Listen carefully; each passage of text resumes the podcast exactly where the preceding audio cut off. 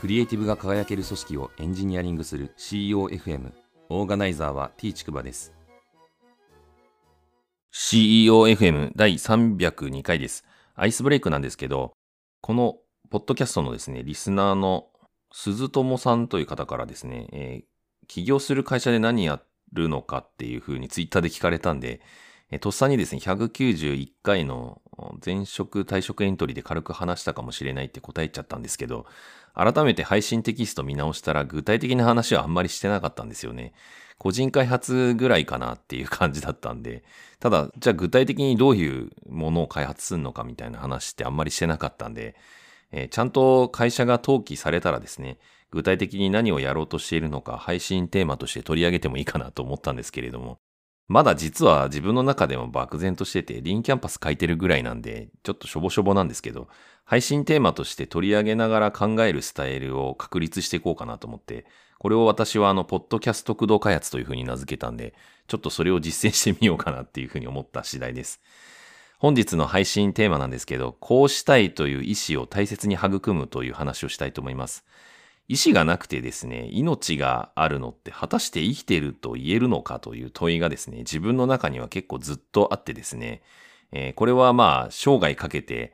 探求すべきテーマなのかなって個人的には思っているんですけど、まあ、あの食事とか排泄が機能していればですね、生物学的には生きているというふうに言えるとは思うんですけれども、一方で人間らしく生きるみたいなことを考えるとですね、何かしらの意思があって自分なんじゃないかなっていうふうにも思えてくるんですよね。いずれにしてもこの辺のこうしたいという意思についてちょっと今日は考えてみようかなっていう感じです。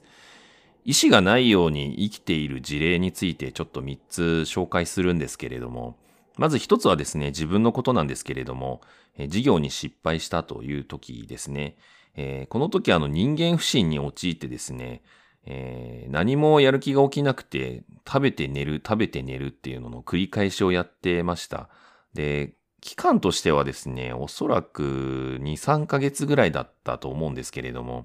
まあ本当にですね、何をする気力すらも湧かなくてですね、まあただひたすらぼーっとしてるみたいな感じだったり、ぼーっとテレビ眺めてるとか、まあそんな感じでですね、まあほとんど価値的なことは何もやってないみたいな感じですね。ただこういう生活をまあ一人暮らしでやっていたので、当然借金が膨らむだけなんですよね。えー、当然仕事もできてないという状態だったんで、で、ある意味ですね、この借金が膨らんでいくことによって、えー、気づけたっていう側面もあるんですけど、いや、このままだと人間として生きてるとは言わないよなと思ってですね、えー、まあもう一回改めて再起をかけて、えー、立ち上がろうっていうふうに決めたって感じでしたね。でもそれに気づくのにですね、やはりに、さんかげつぐらいの時間がかかったかなっていうふうに振り返ってみて思います。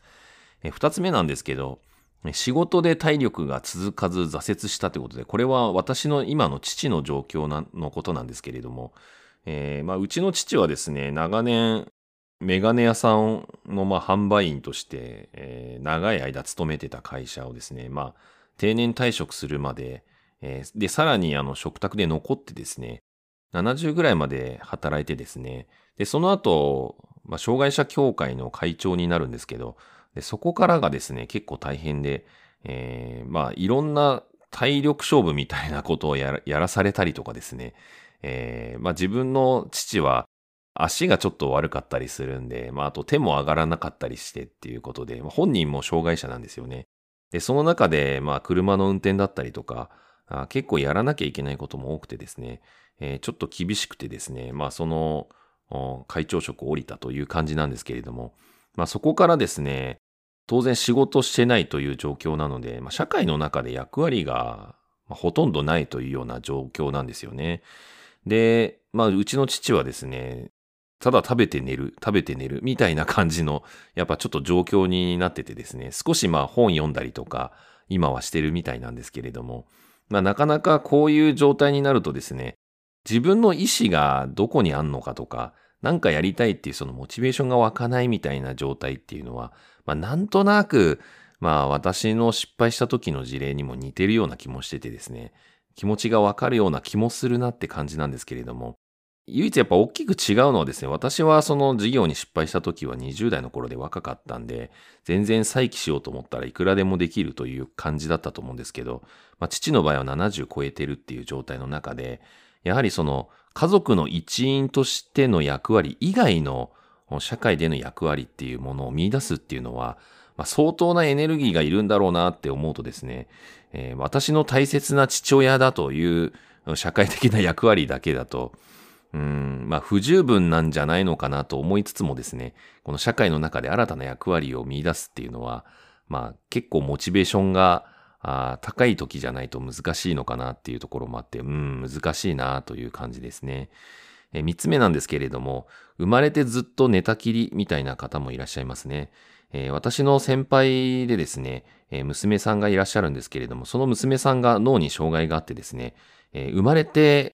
すぐに脳の障害が判明して、もうすぐに亡くなるだろうって医者に言われたんですけれども、えー、その後ですね、なんとさんじゅうごねんかんもずっと施設に入っていて、えー、今も生きていらっしゃるというような感じなんですけれども、当然その脳に障害があってですね、かなり重大な障害だったので、えー、喋ることもできないというような状態で、コミュニケーションも取れないというような感じなんですけれども、えー、生命としてはですね、立派に生きていらっしゃるというような感じですね。